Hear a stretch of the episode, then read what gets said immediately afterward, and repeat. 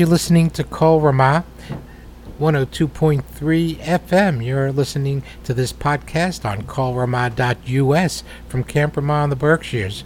And um, we have here in the studio Rabbi Scott Bolton. And I met Rabbi Bolton last year for the first time when uh, the rabbi was coming in um, to be on Sevet Yahadut and sports. Sevet's ropes. Neither, ni- neither. You see, Mitch, it's a hard, it's a hard gig to actually get straight because it was so new in camp. And we're So going to gonna- talk about I- that. I'm going to tell you a little bit about it. But before we do, but before we do, I want to just mention. So last year, you come up to camp, and um, as I recall, it was a Friday afternoon. At least that's when I met you, and we're talking, and, and you're a friendly guy, and and you remember names as opposed to me. It's always difficult. and I, what's your name? Oh, hi, I'm Mitch Mernick. I bring the radio station up, and you go, you have a brother Pesach. And I go, oh, yeah, yeah, yeah. And it turned out, this is unbelievable. You're driving up to camp, and you stop at some gas station, and there was this Frum Yid right. with his wife, and they had some car trouble, and you're, and you know, it's coming close to Shabbos. And, and I'm worried they should and- come only to Camp Ramah for Shabbat if they had no place to and, go. and he would have, but then when he heard it was Camp Ramah, he knew his brother was there. He said, "Forget about it. I'd rather be stuck in this gas station oh, I'm for sorry. I stopped the Yid from coming to Ramah for Shabbat. So anyway, I, I'll never forget that. That It's that's so true. just a small story. But they got everything taken care of, thank God. Thank they were God, on their thank way. God, the car. What got- you heard from them, I think. Oh, yeah, sure, sure. That everything was fine once you reached out. Absolutely. How did you absolutely. know that something happened? Yeah. Because it was really right before camp. Shabbat, and then right after Shabbat, I called them. Yeah. So that's great. So um, so Rabbi Bolton is here in the studio, and I appreciate you making time. I know you're you're on short time. You're wonderful to be out. part of Kol Ramah. Thank you. And, and and what you're doing here is kind of interesting. You can't really pigeonhole it. Tell us what what are you, what are you doing as a staff member? Well, let, at start Camp like this. I've been involved with Jewish education as a Solomon Schechter day school head of school for a decade before I became a congregational rabbi in New York City at Congregation Or Zarua on the Upper East Side, and had a lot of students come through uh, Camp Ramah, and I've always been graciously welcomed by Camp Ramah in a lot of different capacities. To make some onegs, to bring a few sukariot, to bring some candies, to see uh, staff members who were my kids or connected through my s- schools or now my synagogue. Oh, I was on Yahadut staff one or another summers. We didn't get to really meet then. I didn't meet your brother, so there was no open door. There you go. Excuse me. But over time, as an educator, as a rabbi, I saw that there was this great potential at camp. And other people here had already been thinking about it. Uh, Rabbi Purton, of course, Rabbi Linden, when he came, was quite open to this concept. And I said, why only have rabbis on the Yahadut staff? Can there be an embedded rabbi? in this case, in the outdoor and adventure programs, because I actually met Rabbi Linden when he was out visiting Camp Ramah, the Rockies, where I was serving as an outdoors rabbi educator for all their great journeys up thousands of feet into the Rockies and outdoor adventures like that. So I met, and he connected me with Seth Adel- uh, Adelsberg. Seth Adelsberg, the head of Alagova, the outdoor, comma, adventure, comma, nature, comma, programs in, at Camp Ramah Berkshires. And what we know is that Jewish education, it's the whole face of Jewish education is changing. In the sense that, okay, you had a perek, you had a class in the gazebo with your favorite rabbi, and that can still work for those kids who love formal education. But informal Jewish education is growing in very organic ways. And when you're talking about educating Jewishly at Camp Ramah in the Berkshires, because our mission is to create the whole Jewish person, the whole Jewish child, we know that if we bring a Jewish spirit to all those outdoor and adventure and nature and the farm, all those programs, we're going to ground kids in what it means to be a Jew holistically, more than just studying something Jewish or gaining a skill to perform a Jewish ritual. And so I became the embedded rabbi in Al Hagova. For the last two summers, I'm here to spark up Jewish spirit among, and this is really where there's a magic formula, if you will, both the staff of Alagova and the students and the chanichim and the campers who are here. And it's a little bit of an organic process as opposed to totally systemic because it depends on who's your staff. But it's Seth getting excited. We have a Rav Gova. That's I've taken the name with pride now. Rav Gova, the rabbi of Alagova, is going to talk to us today a little bit about what it means to integrate Jewish spirit into what we do or how to start a Jewish conversation. And we want to be thoughtful about this, right? We don't want to script it, but we want to be thoughtful about taking the opportunity to make the Jewish connections to all our different program areas in Al Hagova. So I can tell you a little bit about what they mean specifically based on the different areas where, where we're doing this, where we're seeing staff gain the skills to deliver programming and keep kids totally safe and have kids totally do it through joy, simcha shel chavaya, the joy of the experience in the outdoors or with animals or on the farm or doing ropes or backpacking and trekking. And it goes beyond, again, just how do we do prayer on the trail. We're not talking about just prayer on the trail. We're talking about holistic Jewish approaches. So, where do you want me to start? Well, one, uh, okay, so you're dealing not just with staff, you're dealing with staff and the kids as they come to Alagova. So they come to Alagova, and Seth has put together a great Alagova staff, and they are certified in ropes, and you got kids dangling. I don't know. To me, it looks like a hundred feet above, above, and they're dangling, and and they're there for a perek. I don't know. Perek is forty-five minutes. Maybe they get a double perek there. It seems to me there is so much to go over just so you have the kid up there safely, up and down, and then get him back down.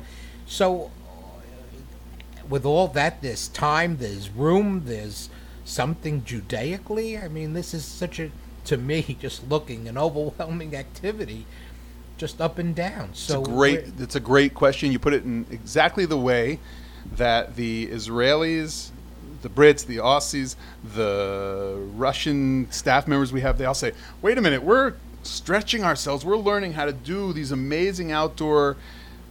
activities, leading rafting trips, three days on the Appalachian Trail, high ropes, as you said, dangling way above the golf course and zip lining through it, farming and creating a whole organic farm that's overgrowing with beautiful tomatoes. Uh, there's so much to do within that time period. We get a, a camper. How does the staffer really reach out and do something Jewishly? First of all, we, we throw out the definition that Jewish is only ritual. Can't think about Jewish as being wrap your tefillin and pray here can't think of Jewish as let's sit down and study a whole chapter of the Torah. But take a low ropes course. Exact question that you asked. How do I fit in anything Jewish here? Rabbi, you're, you're, you're asking me to do something way beyond. Come on, Rav Gova, can I do this? I said, well, let's talk about the low ropes challenges. There are several initiatives out there. What's the narrative you're using to bring kids through that experience? Is it going out of Egypt?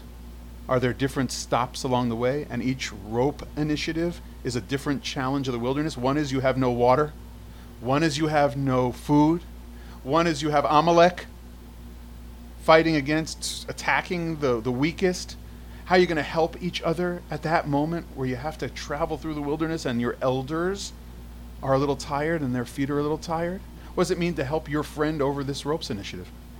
And with that as the framework, we're actually teaching the story of traveling through the wilderness. It's coming alive. Now, take the farm though. Just sat today with a few of the young women who delivered wonderful, wonderful opportunities, kol perik v'perik, every uh, 40 minute session, with the kids out there getting them farming, getting them weeding, getting them harvesting cherry tomatoes of all colors, making sure they understood why we had to cover the eggplants at first, how the cucumbers grow. Wow. So she was explaining to me after we talked through before the campers even arrived how we really are mission based and we want Yahadut. We want Judaism to flow through the veins of the kids out here at the garden, out here at the organic farm. How she used the example of the cucumbers rising on the trellises they built to talk about what? An instance in Jewish history when during Chizkiyahu's reign, a king that we read about in Sefer Malachim, the book of Kings, when one group tunneled out of Jerusalem to get to the water, and one group started outside Jerusalem and tunneled in towards the city, and somehow they met, and there was a water tunnel built for that city so they could drink, quench their thirst, the element we need most, right? She talked about the example of the vines of the cucumber plant finding just the right way to reach higher and higher on the trellis. Just what's godly is built into the world around us. And the other conversation that the other young woman told me about, this was Eliana and Casey on the farm this summer. So they're sitting uh, harvesting plants, weeding some out. You know, what's a weed but a plant that is beautiful but doesn't belong with the rest of the crops that you're trying to grow? So you're weeding them out, right? And she turned to a young camper and she said, Boy, we really have the power of life and death in our hands, don't we? You know, high holidays are coming. We say that God has the power of life and death in God's hands. This is a really powerful grounding experience through the farm work that will have them reading the Siddur in a whole new way in their lives. Once you get out to nature, you wind up grounding yourself in reading Torah and Talmud and liturgy in a whole new way. Think about the rocks we climb, the way the water cut through the boulders of the Appalachian Trail. You know, Rabbi Akiva, I just studied this source down at, down at the farm. I studied it with a group going out on the hiking trails. Rabbi Akiva saw the way water made an impression in the rocks and said, Wow, if the world is built on this amazing design of water being able to cut through and create this beautiful space of the world. What's going to cut through and create my beautiful life? Words of Torah. So there's a call for informal education out in nature that brings us to words of Torah, and then words of Torah that brings us right back to the engagement we need to make in nature. Final example kids are on bikes, it's part of Alagova they care for animals. I, I get to do a little bit of reflecting with the campers themselves sometimes. So I say, how do you think this could come to play later in your Jewish life as an adult with some of the high schoolers? We're going to start our own petting farm, petting zoo. I say, yeah, you are, in the parking lot of one of your kids' schools or your synagogue and raise tzedakah. Maybe one of you is going to be the one to organize the tzedakah bike ride for your favorite cause in Israel. They're going to connect biking now with the concept of tzedakah. And whether it's sources about tzedakah from the Gemara or it's community organizing around a tzedakah pursuit, Ramah is creating the leaders, the Jewish leaders that we need who are going to go out and just enjoy the world for all it is, too. Now, do you actually go out and, and do these activities with the kids? Are you on a bike? Are you? Uh... So last year I took a several day trip through the Appalachian Trail with the hiker hiking staff. Uh, this year I went and made sure that we set up the trail, the little hiking trail we have on Ramah grounds, with spaces to move into conversational circles, so we took away the brush. I work with the, the Teva staff sometimes to get the animals what they need. Uh, started looking at the uh, farm staff as a crew to work with on, on, off time. And yeah, I love to get my own hands into the soil and the earth. I'll tell you what I did not do. Dangle from those heights on the rope course Yeah, or get on a bike moving 50 miles per hour. No way. That's, this this this old rabbi now who knows his place is not going to do all of what these fantastic staff members on Alagova do. I was going to say you should act your age, but you look young, so. Uh, well, it, it, what an interesting uh, concept. Do you find you're able to take any of the summertime parshiot and interweave them? Do any of them, the summertime parshiot that the kids read here, any of them kind of uh, find their way into Yeah. what you're discussing? It's it, how does the weekly parsha play a role in any of our lives, right? So my attitude about that is, first of all, what I was t- gifted by a teacher of mine who sent me off to Jerusalem for the first time and said, "When you uh, living with the times means living with the weekly parsha." That's what that's what he taught me. Where that would play the most. Uh, that would play out the most is in very again organic opportunist not not even opportunistic but opportunities to just talk with the staff in Alagova because having a guy like me in the Alagova shack means to get to hang out with all the staff members who are there and planning so a trip is going out onto the river it's going to be a couple day canoeing trip and I said don't forget that this week's parsha contains the Shema. And what I'd love you to do is have everybody on their canoes instead of getting off to pray.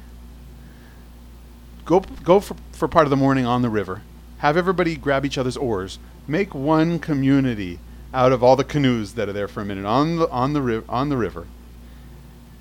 Close your eyes and belt it out. Shema Yisrael. They're going to be at one with each other. They're going to be at one with nature. They're going to contemplate oneness.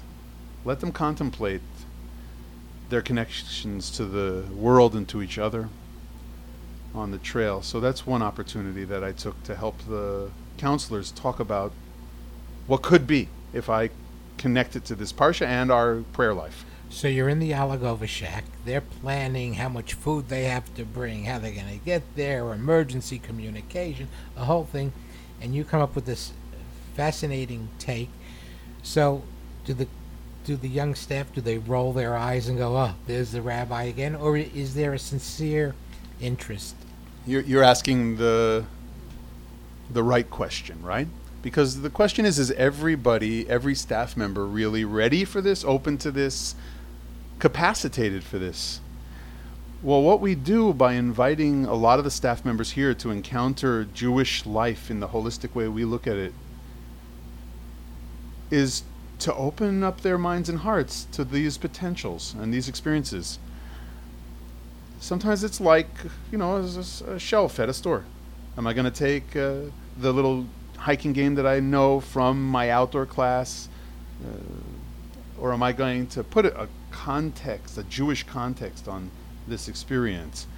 If I'm there and I suggest it, most of the time I'm suggesting it to the one or two souls who I've made a nice connection with because of my work coming back and forth out of Camp Ramah. And by the way, I don't stay around all the time so that it just becomes like, oh, this is something the rabbi does and I don't have to do it.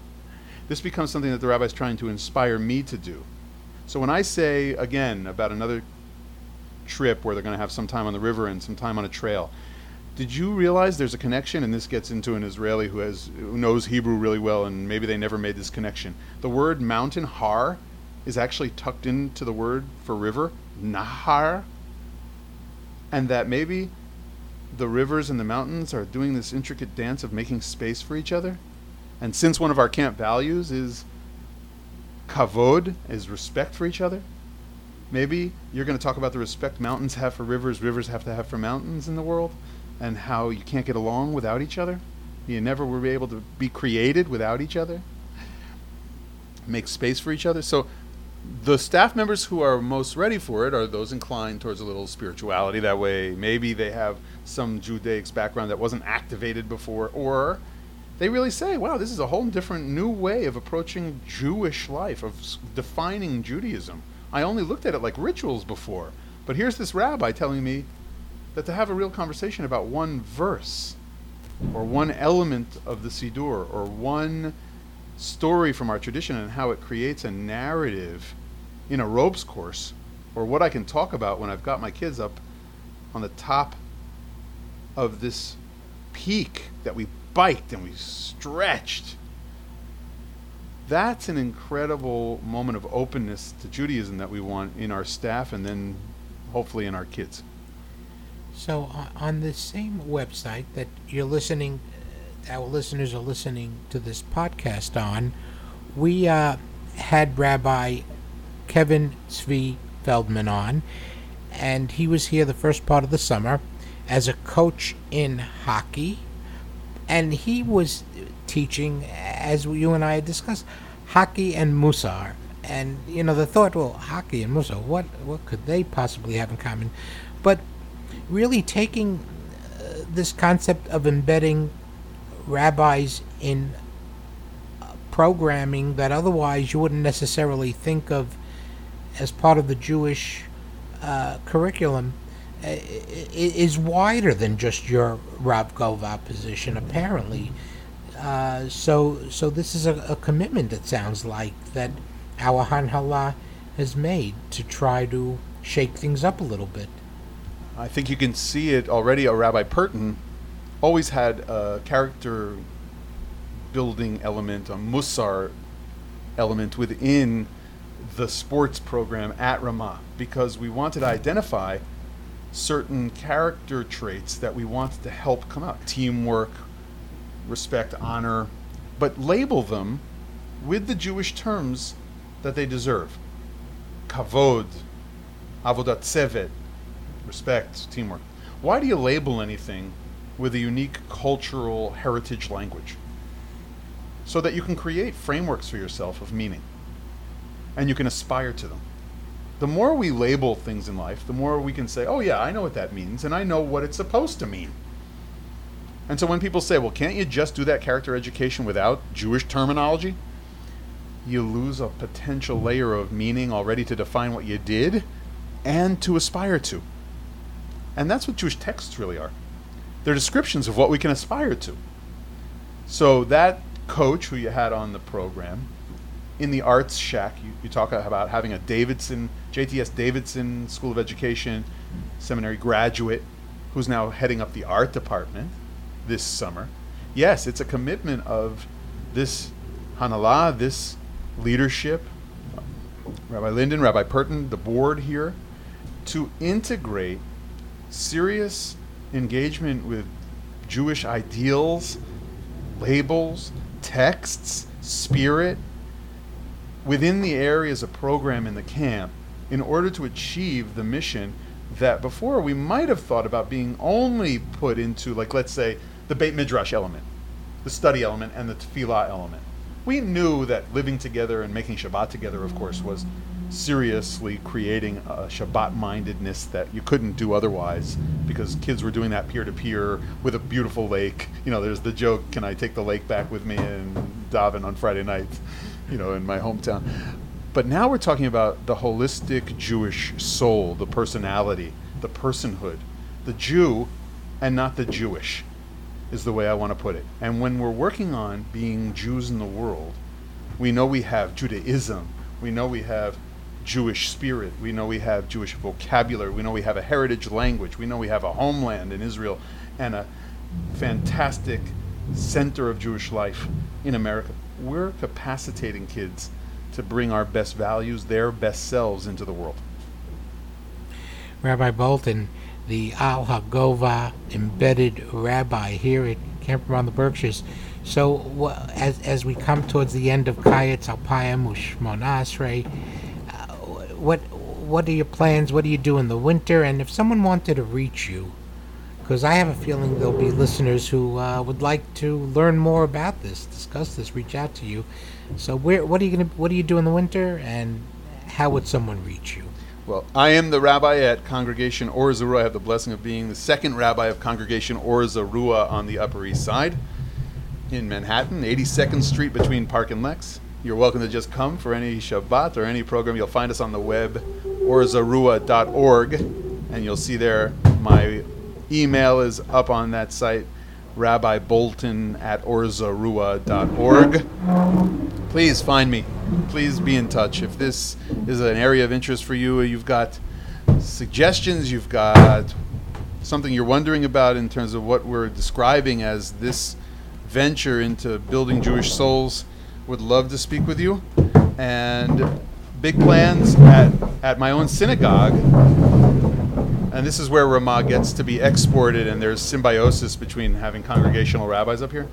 I really hope to bring an outdoors element because I'm serving here the embedded Alagova rabbi. I should have a little Alagova happening at my synagogue. I want to get people out to nature. You know, we're an urban congregation with all kinds of great classes, incredible art gallery openings. We go to the the Met and process through a Jewish lens to the to the great museums of New York. We have wonderful people who teach classes, congregants. I'd like to bring in some folks who can bring us through the rambles of Central Park and teach us about nature. I'd like to bring us to the cliffs of the Palisades and seek faith through understanding that they're not going to fall on our heads. and so this is the next level, one of my next levels at the synagogue. Well, they're lucky to have you at Or Zarua, and we're lucky to have you here at Camp Ramah. Thank you, thank you so much for sharing this and broadening out our understanding of of this process of, of taking uh, taking Yahadut out of the Bet Midrash and putting it in the field where it belongs. Yeah, look, what the rabbis in the Gemara said, "Pok chaze." Go out and see what the people are doing. Meaning, have some experiences in life, and be able to anchor the texts a little bit more because of the groundedness you'll feel when the metaphor is used. You know, if, if metaphor is used in, uh, in in nature. If you never experienced nature, if you never experienced it, how are you going to read that text? Mitch, I just want to say it's an honor to be on Kol Ramah. Of course, I've heard it for many a year. The music is inspiring, and you let campers and the staff around here understand and reflect on what they do daily through your programs that really now allows them to, I think, grow in a way. And that's what great radio does, right, in my estimation. And it's an honor to be uh, uh, here on this podcast with you. Well, it's our privilege to have you here, Rabbi Bolton. Thank you so much for joining us on Radio Kol Ramah.